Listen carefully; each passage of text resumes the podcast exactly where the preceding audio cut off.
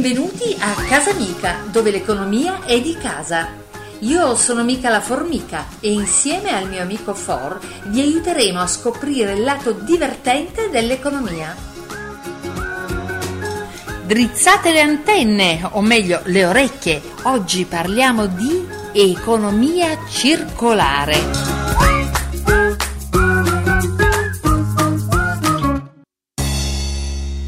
Corri, mica! Che succede? Ci hanno risposto! Per tutti i coleotteri, For, non tenermi sulle spine, leggi. Gentili Mica e For, nel ringraziarvi per il vostro interesse nei confronti del concorso sull'economia circolare Non spezzare il cerchio, vi comunichiamo che in base alle informazioni da voi inviate e ai requisiti, la vostra candidatura è stata accettata. Sì! Che ti avevo detto! Aspetta, l'email prosegue. Come riportato nel bando, l'accettazione della candidatura comporta che i partecipanti raccolgano materiale, foto e video per testimoniare la loro settimana tipo in veste di consumatori circolari. La settimana che rispecchierà più adeguatamente uno stile di vita in piena economia circolare otterrà la vittoria e ai partecipanti sarà riconosciuto il merito come miglior consumer circolare. In allegato il decalogo stilato con le linee guida, bla bla bla bla e altre info tra cui la scadenza dell'invio. È fatta! Con tutto l'impegno messo in questi anni nei confronti della sostenibilità, non ci resta che raccogliere il materiale. Non ne sarei così sicuro. Perché non fare il guastafeste? Eh, sto leggendo velocemente il decalogo, che poi si tratta di 5 regole e non 10 come invece vuole la parola. Oddio, For, ti pare il momento? Ok, sono 5 regole e non 10. Ancora meglio, no? Qual è il problema? Che al momento ne rispettiamo 4 su 5. Com'è possibile? Ma uh, utilizziamo carta riciclata, gestiamo consapevolmente le risorse, abbiamo elettrodomestici a impatto zero, ci spostiamo con mezzi non inquinanti. Che ci sfugge? Una delle regole, la condivisione dei beni, che detta così fa un po' matrimonio. Sono confusa. Eh, senti, stampiamo questo decalogo e leggiamolo per bene, così capiamo meglio. Quando c'è da vincere, ti trasformi. Vincere in sé per sé non mi interessa.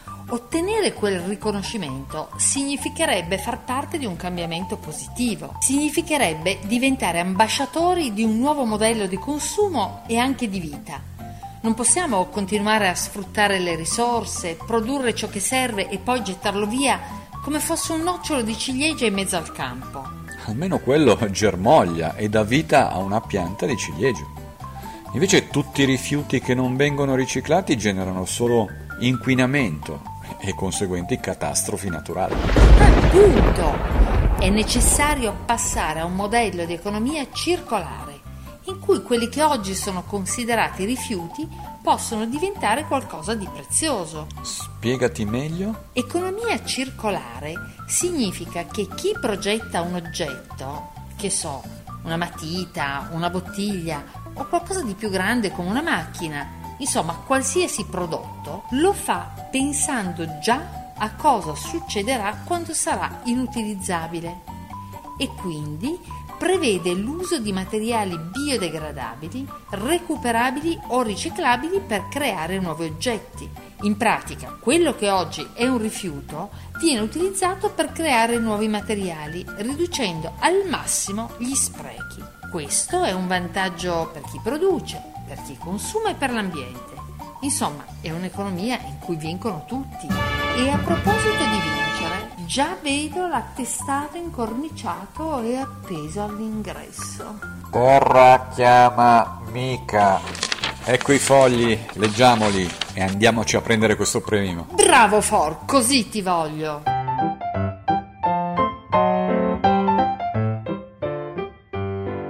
Primo requisito per essere un ottimo consumatore circolare è scegliere energie rinnovabili e materiali sostenibili. non poteva che essere il primo, vista l'importanza che queste energie hanno nei confronti dell'ambiente. Ormai sono considerate quelle del futuro perché non creano danni ed emettono energia pulita. Merito delle fonti rinnovabili da cui derivano, come l'acqua, la luce solare, il vento, tutti elementi che la natura offre e che sono in grado di rigenerarsi da soli e che non si esauriscono nel produrre energia. Il sole infatti continuerà a sorgere anche se la sua luce viene impiegata dai pannelli solari per creare energia così come l'acqua che viene usata per generare energia idroelettrica continua a scorrere e tutto questo senza inquinare, a differenza delle energie non rinnovabili. Qual è la differenza? Eh, c'è una bella differenza tra le due fonti di energia. Quelle non rinnovabili si riducono man mano che vengono utilizzate e vengono sfruttate troppo velocemente rispetto al tempo che impiegano per formarsi. Mi riferisco a elementi come il carbone, il gas naturale o il petrolio. Per non parlare dell'impatto ambientale che creano. Hai visto cosa succede se bruci un barile di petrolio?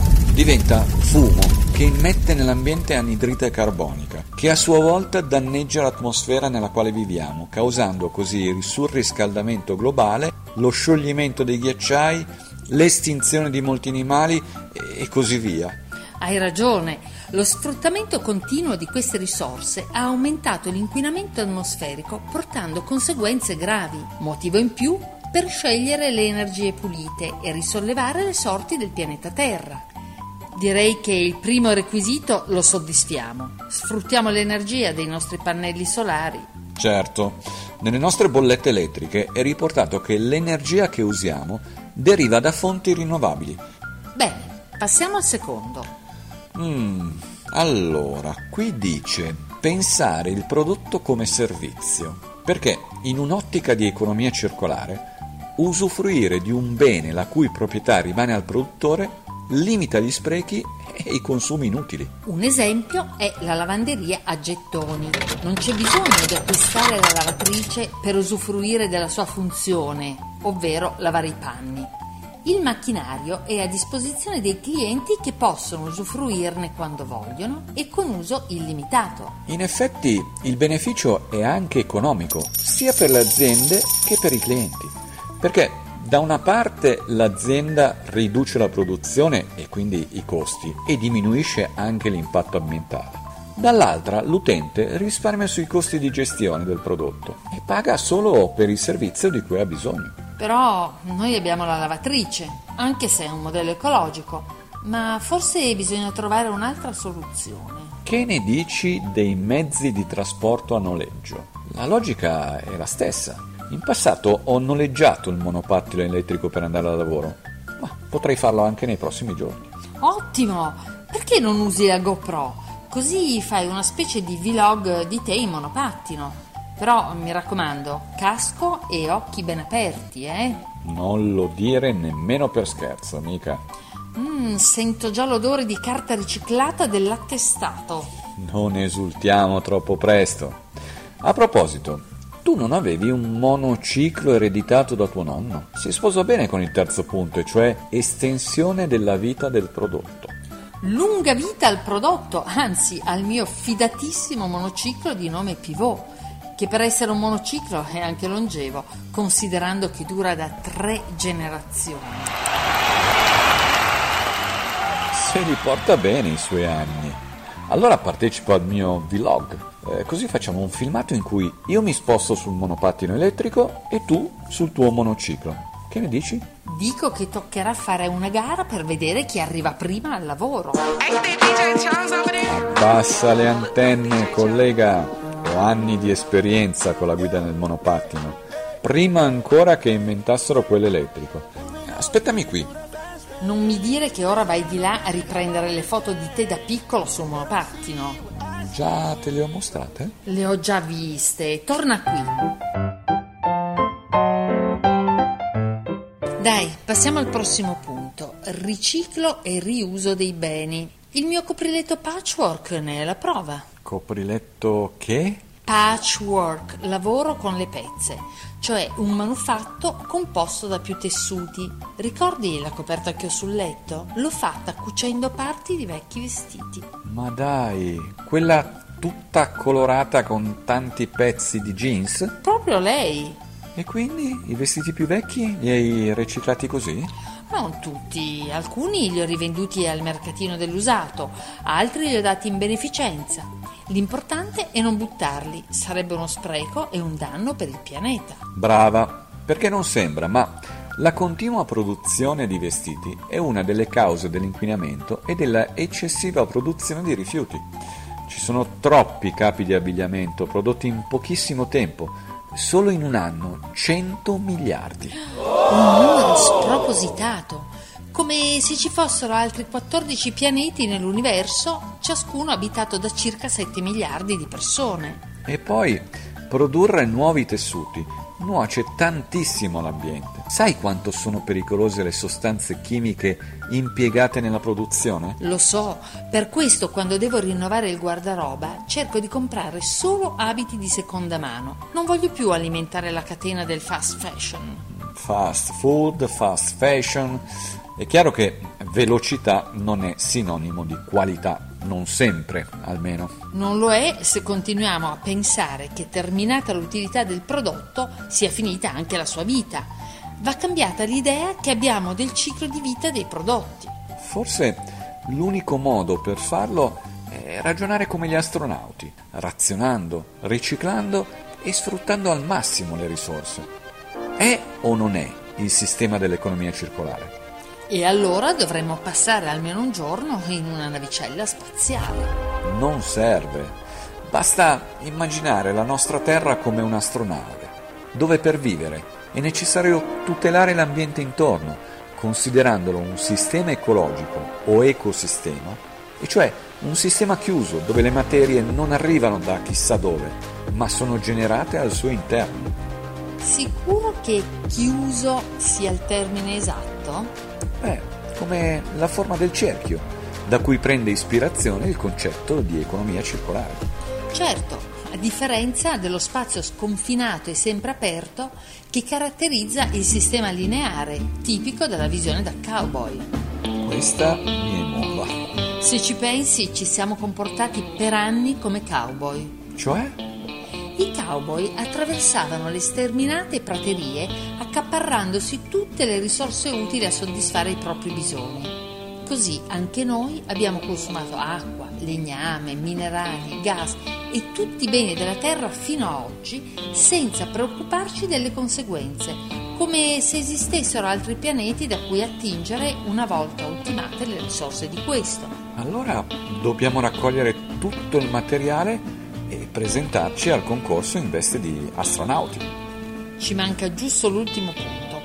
Questa famosa condivisione dei beni e servizi per ridurre la quantità di materiale e l'utilizzo di risorse non sostenibili. Ma non è molto simile al secondo requisito, pensa al prodotto come un servizio? In parte hai ragione. Entrambi questi comportamenti permettono di ridurre i consumi, di impattare il meno possibile sull'ambiente e di ottenere un vantaggio economico sia per l'azienda che per il consumatore. Però qualche differenza ci sarà. Ora che ci penso, la condivisione dei beni e servizi è la sharing economy. Però solitamente si tratta di condividere beni e servizi digitali tra più utenti, un po' come facciamo noi con l'abbonamento per due di Spotify che usiamo per ascoltare i podcast sulla finanza. Il servizio, anche se condiviso, è comunque efficiente. E in più c'è anche un risparmio economico per noi e un uso migliore delle risorse. Infatti la sharing economy si basa anche su questo, ridimensionare l'idea del possesso di un oggetto tipica di una mentalità da cowboy. Ok, quindi sia il prodotto come servizio che la sharing economy sono concetti alleati e fondamentali per lo sviluppo dell'economia circolare. Ma se non dovesse bastare l'abbonamento per lo streaming musicale? Ecco, ce l'ho! Non avevamo deciso di condividere l'alloggio per il nostro viaggio in Giappone? Vero! Anche condividere uno spazio è sharing economy. In più potremo anche condividere le rispettive culture con gli altri ospiti. Chissà se incontreremo cowboy o astronauti. Se anche loro optano per un alloggio condiviso, mi verrebbe da dire più astronauti. Ma questo lo scopriremo una volta in Giappone. Speriamo di arrivarci vittoriosi. C'è scritto dopo quanto tempo nominano i vincitori? Si prendono due settimane per decidere. Perciò, prima di partire, sapremo se siamo dei veri cittadini attenti e consapevoli. Pensa se tutti si impegnassero a seguire queste piccole ma efficaci regole. Passeremmo da un sistema di produzione che vede solo la fine a uno circolare che in quella fine vede la possibilità di creare altro. Questa cosa che hai detto sulla fine mi ha ricordato una bellissima frase di Lao Tse, un famoso filosofo e scrittore cinese del VI secolo a.C. Quello che il bruco chiama fine del mondo, il resto del mondo chiama farfalla.